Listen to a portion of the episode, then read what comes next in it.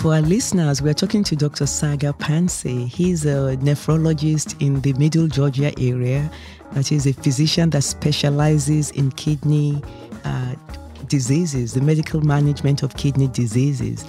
Um, going back historically, Doctor Panse, the initial recognition of kidney disease as an independent illness compared to other medical conditions is widely attributed to Richard Bright's eighteen twenty-seven book that reports on medical cases in which he detailed the features and the consequences of kidney disease.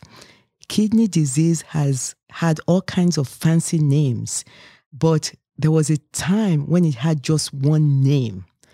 Can you talk to us a little bit, give us the history of kidney disease becoming a thing of its own?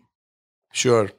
So, as you mentioned, you know, very rightly so, it used to be called by one name, which was Bright's disease. And that was one of the physicians, you know, who uh, played an instrumental role in diagnosing kidney disease in general. And over the years, of course, we've had uh, tremendous understanding of what the kidneys do, what sort of functions kidneys are directly responsible for, what the indirect responsibilities are, and we have a much better understanding of those pathophysiological processes.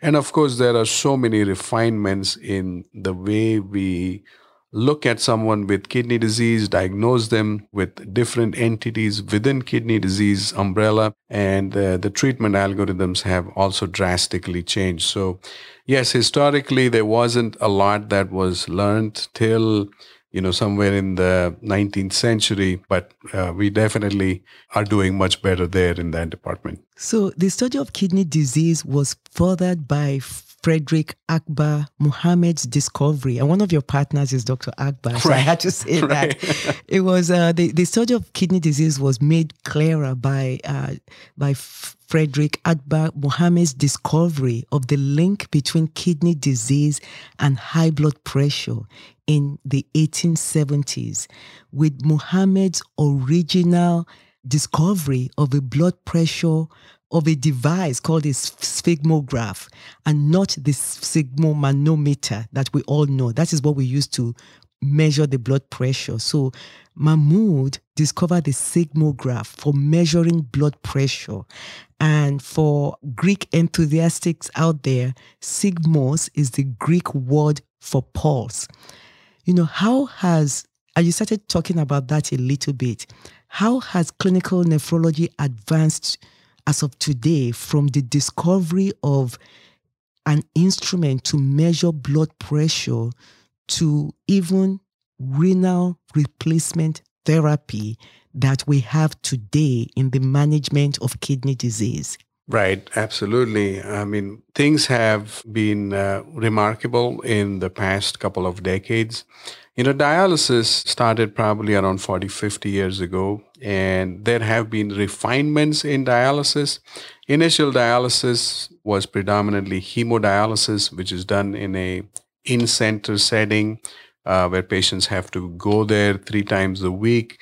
They have a uh, either a fistula or a catheter which gets connected to the dialysis machine. And the process of dialysis is, uh, you know, to say it very simply, is to filter out the blood. So basically, uh, we are substituting for what the kidneys are not doing. Which patients require dialysis? Well, when you look at the progression of kidney disease, there are different stages. And the earlier stages, uh, the better the prognosis. When someone reaches a stage uh, called stage five, that's when uh, uh, renal replacement therapy becomes inevitable. So stage five kidney functioning is when the kidney functioning has dropped to less than ten percent on multiple occasions. And oftentimes there are uh, manifestations of comorbid conditions in that less than ten percent kidney functioning. So when I see a patient with less than ten percent kidney functioning, what's the kind of discussion that I have with them? Well, I tell them that you're, we will need to start some kind of renal, renal replacement therapy. And there are three options for that. One is to do hemodialysis, which I men which as I mentioned is in center, and you have to go there three times a week. The second kind of dialysis is peritoneal dialysis, and this is done through the belly, and this is done at home. Patients do it at night, and they are pretty much free in the daytime. The third treatment option, which is pretty much the best treatment option, but unfortunately not everybody qualifies for it, is kidney transplantation. Kidney transplantation requires an extensive workup that has to be performed by the transplant center. After all the criteria are met through that workup, which typically takes three to six months, then a person is either deemed eligible for kidney transplantation, in which case they are placed on a transplant list. If they are ineligible, then obviously they will have to continue dialysis therapy. How long does it take to actually be on the list and get a kidney transplant? So the average wait time in Georgia is somewhere between four to six years for a cadaveric kidney transplant. Now, if there is someone in your family or there is a relative or, or a friend who wants to donate their kidney, then, you know, kidney transplantation can happen a little sooner, maybe within a year or two years. But in the absence of that, it takes around four to six years. And not everyone qualifies for a kidney transplant. There are some age cutoffs. There are some comorbid condition cutoffs. So uh, that evaluation is done by the transplant center. So talking about, you know, so, so these are the three aspects of renal replacement therapy. These are the three options that are available once someone reaches a stage that requires dialysis. But the goal really is not to reach the stage where dialysis becomes necessary. The goal is to maximize uh, medications, interventions in patients who have chronic kidney disease so that we slow the progression of kidney disease and avoid reaching a stage where dialysis becomes necessary. And our understanding of that has changed tremendously. You know, I would divide these interventions into two separate arms. One are lifestyle modifications, and in that it includes diet, exercise, and diet is very important in patients with kidney disease because we got to restrict the salt, sugar, whatever might be contributing. So diet, exercise, uh, smoking cessation, management of blood pressure, management of diabetes, because these are often comorbid conditions. And then on the other hand are specific interventions that we can do to slow the progression of kidney disease. And that includes a variety of medicines that can be utilized for that purpose. And till around three, four years ago, there was only one class of medicines that we can use in majority of these patients. But recently, our understanding has improved tremendously. There have been some really landmark studies that have been published in several medical journals, and two new classes of medicines are now approved for management of diabetic kidney disease, just to give you an idea of what's happening. I mean, of course, there are several details that are involved, but uh, in any case, you should definitely talk to your primary doctor, your O B G Y N, and your kidney doctor about what are the options, what are the interventions that we can do to slow the progression of kidney disease. Now, talking further, you know, so this is stuff that is already established, but, you know, there's so much more excitement in the nephrology space. There's so much research that is ongoing. There are several companies, pharmaceutical device companies, that are very much keen in advancing nephrology care for our patients. Talking about that, you know, the, the, they are doing studies of artificial kidneys. Of course, we are nowhere close to getting an approval, but there are some studies where there are battery-operated kidneys. This year, they did a transplant of a pig kidney into a person, which did have some limited success. So, so there's so much that is ongoing. I mean, all this is experimental stuff. This is not approved for general use, but hopefully in the next five to ten years, we will have even better treatment options for patients who suffer with kidney problems. So, you know, you talked about, you know, one of the commonest causes being diabetes worldwide and then hypertension. In your space, is there like a new therapy for uh, refractory hypertension such that people might not need medications any longer? You know, it's called the renal denervation. Can you talk to us about that? I know that might be in the future, but I can't just imagine a world where we're treating high blood pressure that leads to kidney disease right. without any medications. So hypertension, you know, predominantly what we see is primary hypertension, which requires medicines to start with. And most of the times, you know, we are able to control blood pressure with maybe one, two, three medicines. But there are situations where even primary hypertension is very difficult to control with medications. Plus, there are these conditions called as secondary hypertension, where there is a reason why someone is having a high blood pressure. And those reasons typically involve the endocrine glands, but one of them also involves the blood vessels that uh, is supplying the kidneys. It's called the renal artery. So one of the strategies for patients who have complex hypertension or difficult to control hypertension or a condition called renal artery stenosis is to do a procedure called as uh, renal sympathetic denervation. And what it does is that they, uh, this is an invasive procedure. They have to take them to the, the heart cath lab, and they inject dye into the renal blood vessel, and they microablate. So they burn the renal blood vessels at specific locations. I mean, again, I don't want to get into the technical aspects, too much technical aspect of that, but the goal is that with that intervention, the primary cause of high blood pressure in these patients is the overactivity of the sympathetic system in the renal circuit and the very high renin and some of the hormonal levels in these patients. And with that intervention, the goal is that they might not need that many medicines, and we might actually be able to cure, you know, hypertension for these patients. But again, this is not applicable to every patient. This is only for a selected number of patients who may benefit from this intervention. But again, very important to note that, you know, if you're taking more than two or three medicines, talk to your primary doctor and see what options are out there and if you might have a condition which might benefit from some interventions. Thank you. And you did talk about, you know, the kinds of ethnicity and the population of people that you see in the dialysis unit that have chronic hypertension.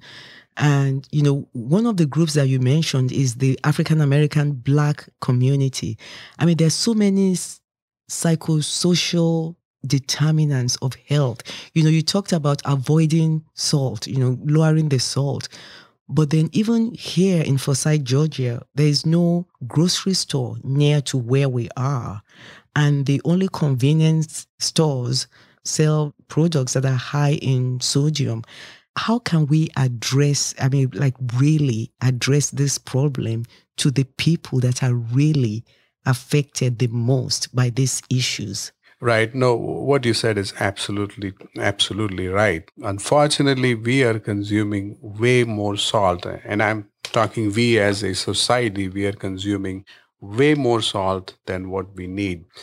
Our bodies, millions of years ago, when there was not that much food and definitely not that much salt, our bodies were adapted to work in environments where there might be a scarcity of food and scarcity of salt, scarcity of water, sugar, et cetera. Because these are essential components. You know, we cannot survive without salt. We cannot survive without sugar or water. But uh, our bodies at that time were adapted to work in environments where we would have limited access to these essential components of our uh, diets. But now with the surplus of fast food restaurants and and uh, several other, you know, very salty and very sugary foods and drinks, we don't need that much salt. But our bodies have not adapted to this new normal of working in conditions where there is excessive exposure to salt and sugar. Maybe in another thousand of years, we might be able to excrete more salt and sugar from our system, but the way we are right now, we are unable to. So this is definitely a public health crisis. We definitely need to increase awareness among people that diet plays a significant role in several chronic disorders, not just hypertension, diabetes, but the whole spectrum of this cardiometabolic syndrome that we see in people is definitely related to diet. Unfortunately, the reality is that salty food and very sugary food is very rewarding when you eat it, and also it tends to be cheaper than healthier food. So for example, you can go to a fast food joint and you can get maybe a, a full meal for four to five dollars. But if you go to the grocery store for that same four to five dollars, you're probably not going to get much of fruits or vegetables or meat or even milk, you know, when you add all of that up. So that's why, you know, as a society in general, we have to take a different approach. Uh, but on a personal level, I think the number one responsibility for someone's health falls on them. And whenever possible, make better choices. Anything that comes in a packet uh, is, is predominantly loaded with salt. Anything that comes in a can is loaded with salt. Try to stay away from it. I'm not saying that you you need to completely stop eating salt. We all need salt, but the more we can uh, minimize that exposure, the better it will be in the long run. And you talked about your practice, having done some, you know, food drives, just, you know, because there are so many food deserts around this, you know, area that we live in in Middle Georgia. And you talked about your practice, having been participants of a food drive just to, I guess, you know, pr- provide food to people that can't afford it and, you know, maybe point them in, in, in a healthy eating direction. Right, right. Absolutely. Doctor Akbar and his family, uh, they have been very active uh, with that. And and uh, they've done some food drives to uh, to encourage people to, first of all, get them access, because uh, you'll be surprised, you know, how many people don't have, you know, food on the table. And second is also at the same time to encourage healthy eating and to encourage uh, better food choices, if you will. Oh, thank you. And thank I know you. that you guys do some stuff over here too, and, and that is quite remarkable. You know what you guys are uh, what you guys are doing here. It's fantastic. I mean, th- this this just goes down to the core of, you know, what is the whole goal of uh, being a physician is to take care of your patients and their family members and the community in general. And and I think, you know, what better example than what you have set up here. Well, thank you. Thank you for that so much. Thank you. Now, just going back to, you know, we talked about the renal replacements. We talked about the dialysis and the renal transplants.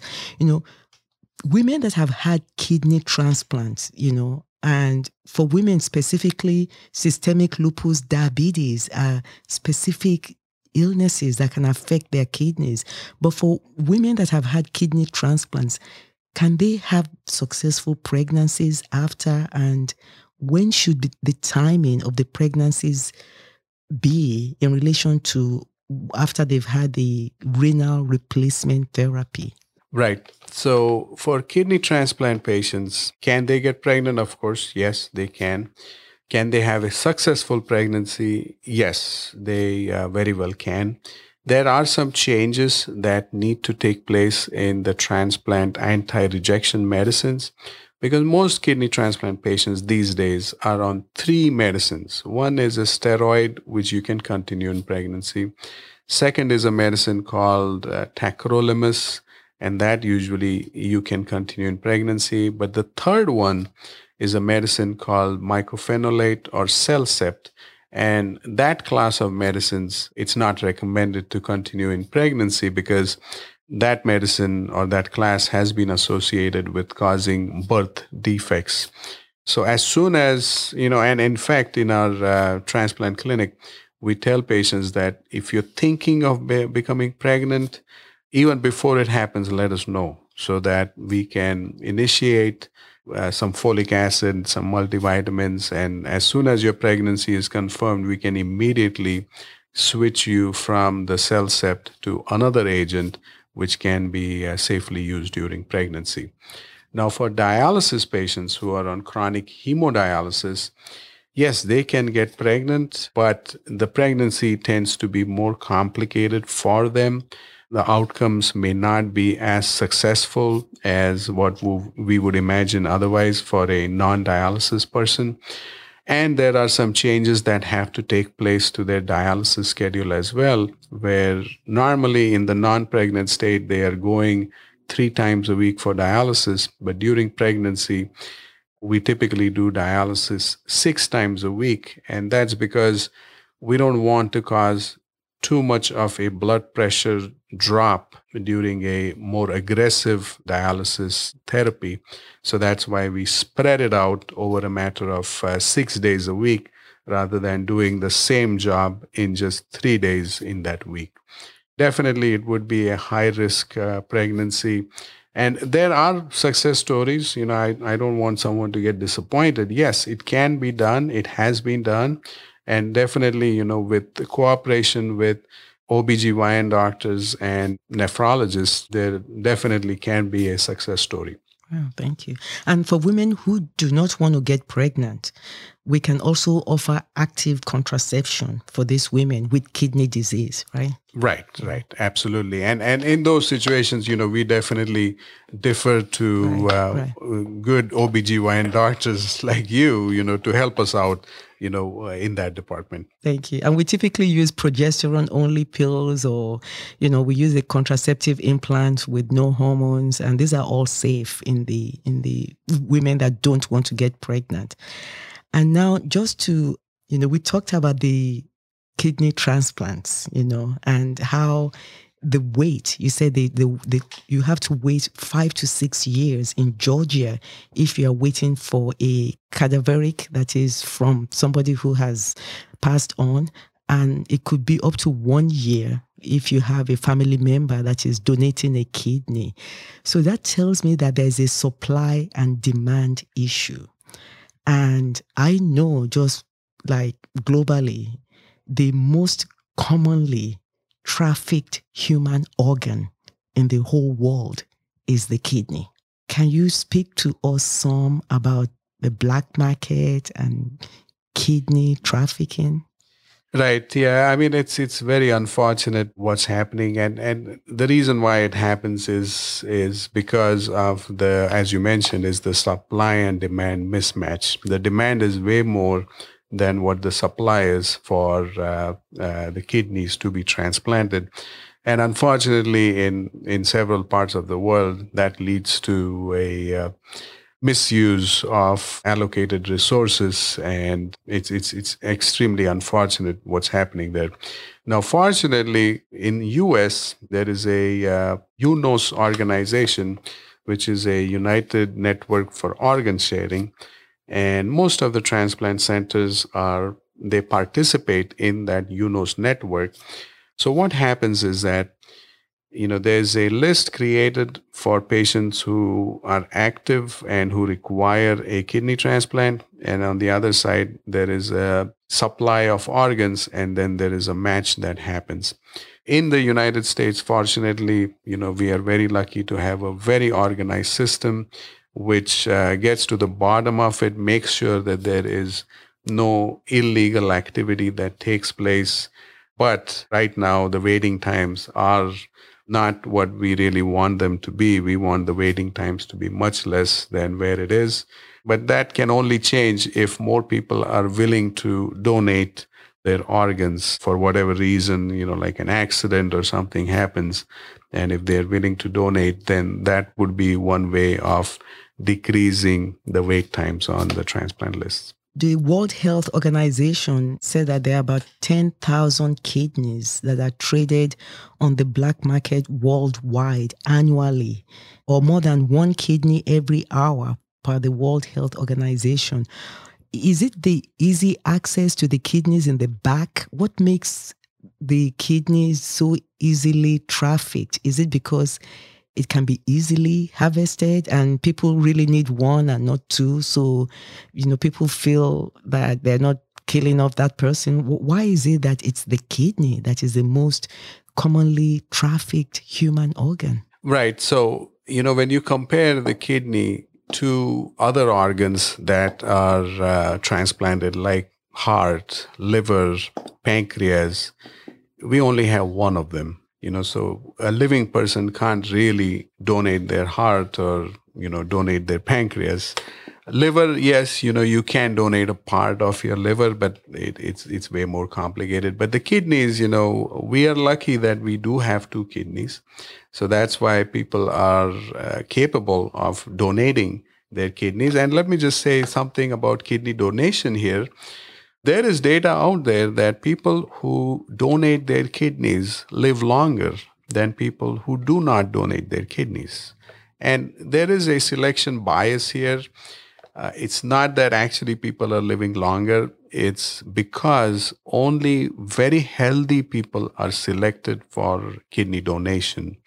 So if you have hypertension and you require more than one medicine, if you have diabetes and you require more than, I think, one or two medicines, then you're not allowed to donate your one kidney, because uh, there is a possibility that down the road, you yourself might require some form of renal replacement therapy.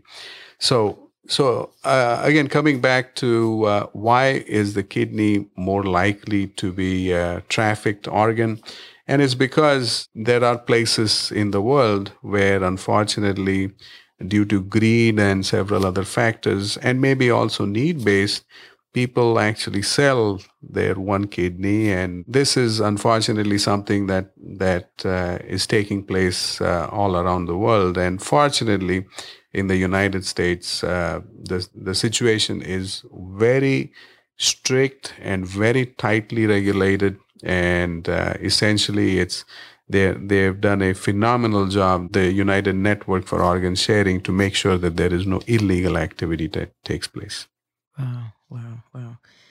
And you said, you know, we really need one kidney. Most people have two kidneys. Some people have three kidneys. And some people have a horseshoe-shaped kidney. I, can, can you just, you know, say something briefly about the all the genetic things that could happen with the kidney numbers? Right, right. So by default, you know, we should have two. But horseshoe-shaped kidney is a uh, is a genetic condition where the two kidneys are essentially fused, and they are like a horseshoe.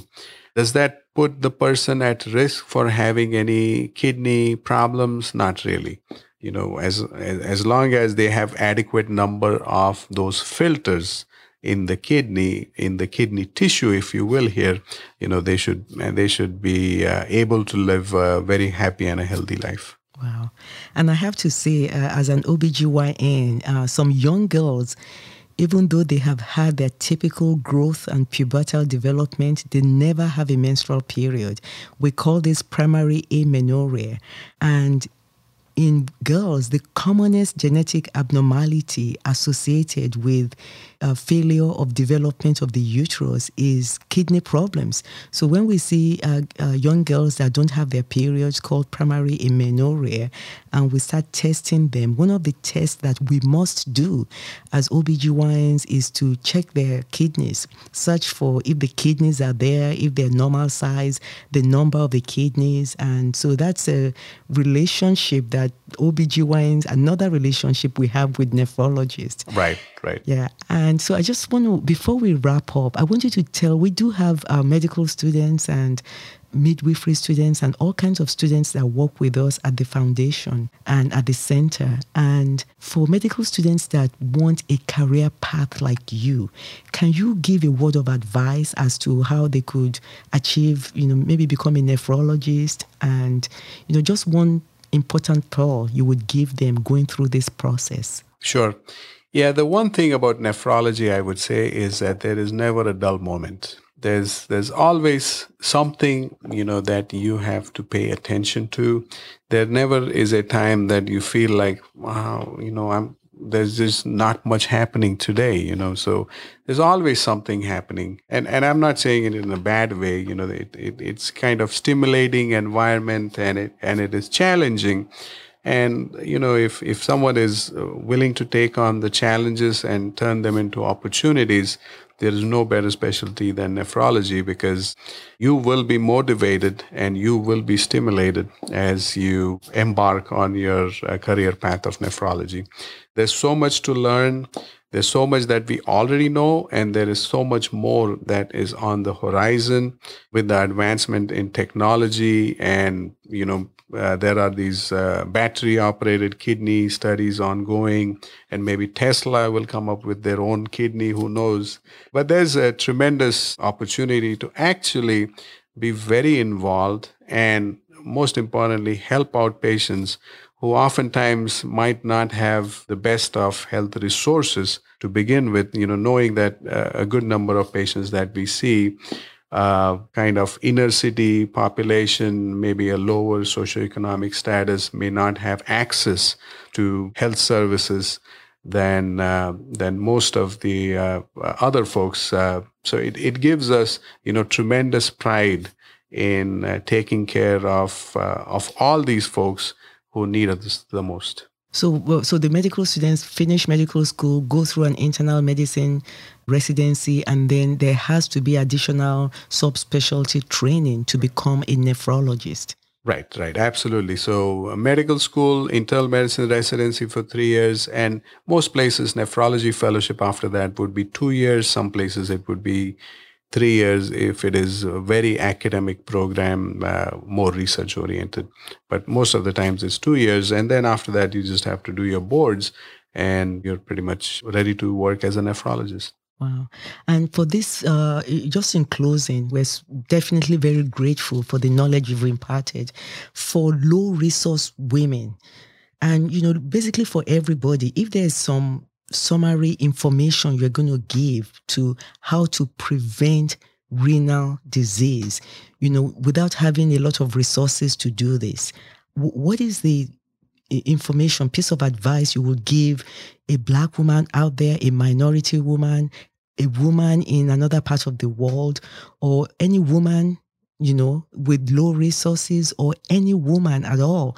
What are the things we should be doing every day in our lives to prevent kidney diseases? Right. So I think most important is awareness. Awareness of your surroundings, of your environment, of what you're eating, of having any signs, symptoms suggestive of kidney disease, like swelling of the legs for no reason, puffiness of the face, maybe the eyelids feel swollen. Or, you know, there's one more thing that, you know, we didn't really discuss is even in the urine, if the urine feels very frothy or very foamy, that might be indicative that someone has uh, a good bit of proteinuria or protein in their urine.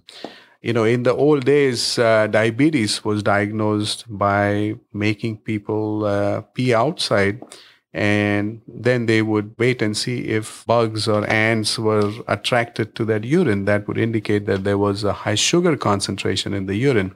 Of course, we don't need to diagnose diabetes that way anymore, but there are several of these markers, if you will, that can tell you that there may be something wrong, especially if uh, someone has a family history of, of maybe an uncle on dialysis, or maybe uh, uh, someone with high blood pressure in the family. Uh, it would be prudent that at least once in a while, see a primary care doctor, uh, try to get at least your blood pressure checked.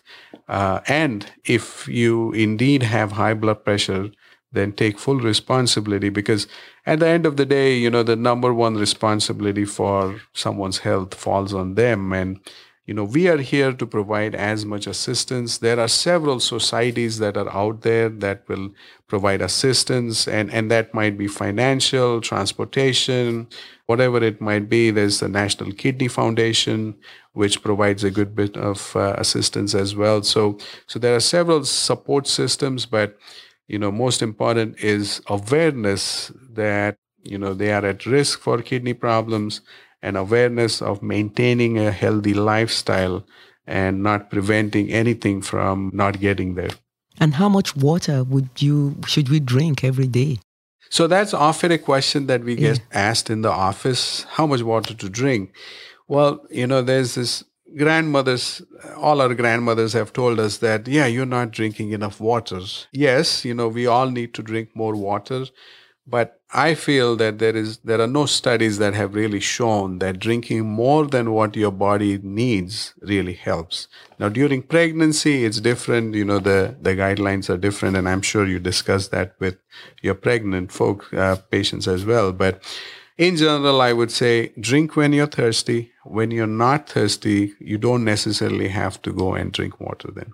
But the body is telling you, you know, our body has that intrinsic system in place that whenever our blood gets too thick and we need water, the, there are specific receptors that get stimulated and tell us to drink water. And, and at other times, you know, we don't feel that thirsty. So drinking water is essential. Now, it also changes depending upon, you know, where you live. Like here in Georgia, it tends to get so warm Uh, in the summer months, so we obviously have to keep up with our fluid losses and drink more water. But if someone is living in Canada or Minnesota and it's winter time, probably not having that much of insensible losses. So it really depends on the environment, what the person is doing. You know, if you're sitting on the beach in the sun, you know, obviously you need more water than if you were sitting indoors uh, in an air-conditioned uh, uh, room. So be aware of all of that. But you know, there is not that much downside to drinking a little extra water than what your body needs. Yeah, it, it will just, you will be entertained because you will have to go to the bathroom a little more frequently. But that's about it. So, well, we, the team of the Cocoa Pods podcast, we're extremely, extremely grateful to Doctor Sagar Panse, a nephrologist in the Middle Georgia area. We're also grateful to Doctor Akbar, who is a member of your team. We're grateful to your group, to your team, for just coming on the podcast today and enlightening us on different renal conditions and how we can diagnose and manage these conditions. So we're very grateful to you for enlightening us in, in Forsyth, Georgia, and women all over the world. So thank you very much, Doctor Sagar Panse, for coming to this podcast today. Well, thank you so much, Doctor Sogadi. It indeed has been a pleasure to come over here and have this uh, nice little discussion with you. And I was very lucky that I actually got to see your facility over here too, which is really state-of-the-art uh, facility right here in Forsyth for patients to have deliveries. And uh, this this is truly phenomenal. And what you're doing with these podcasts is, is truly remarkable. So thank you very much for giving me this opportunity. Thank you. Thank you so much.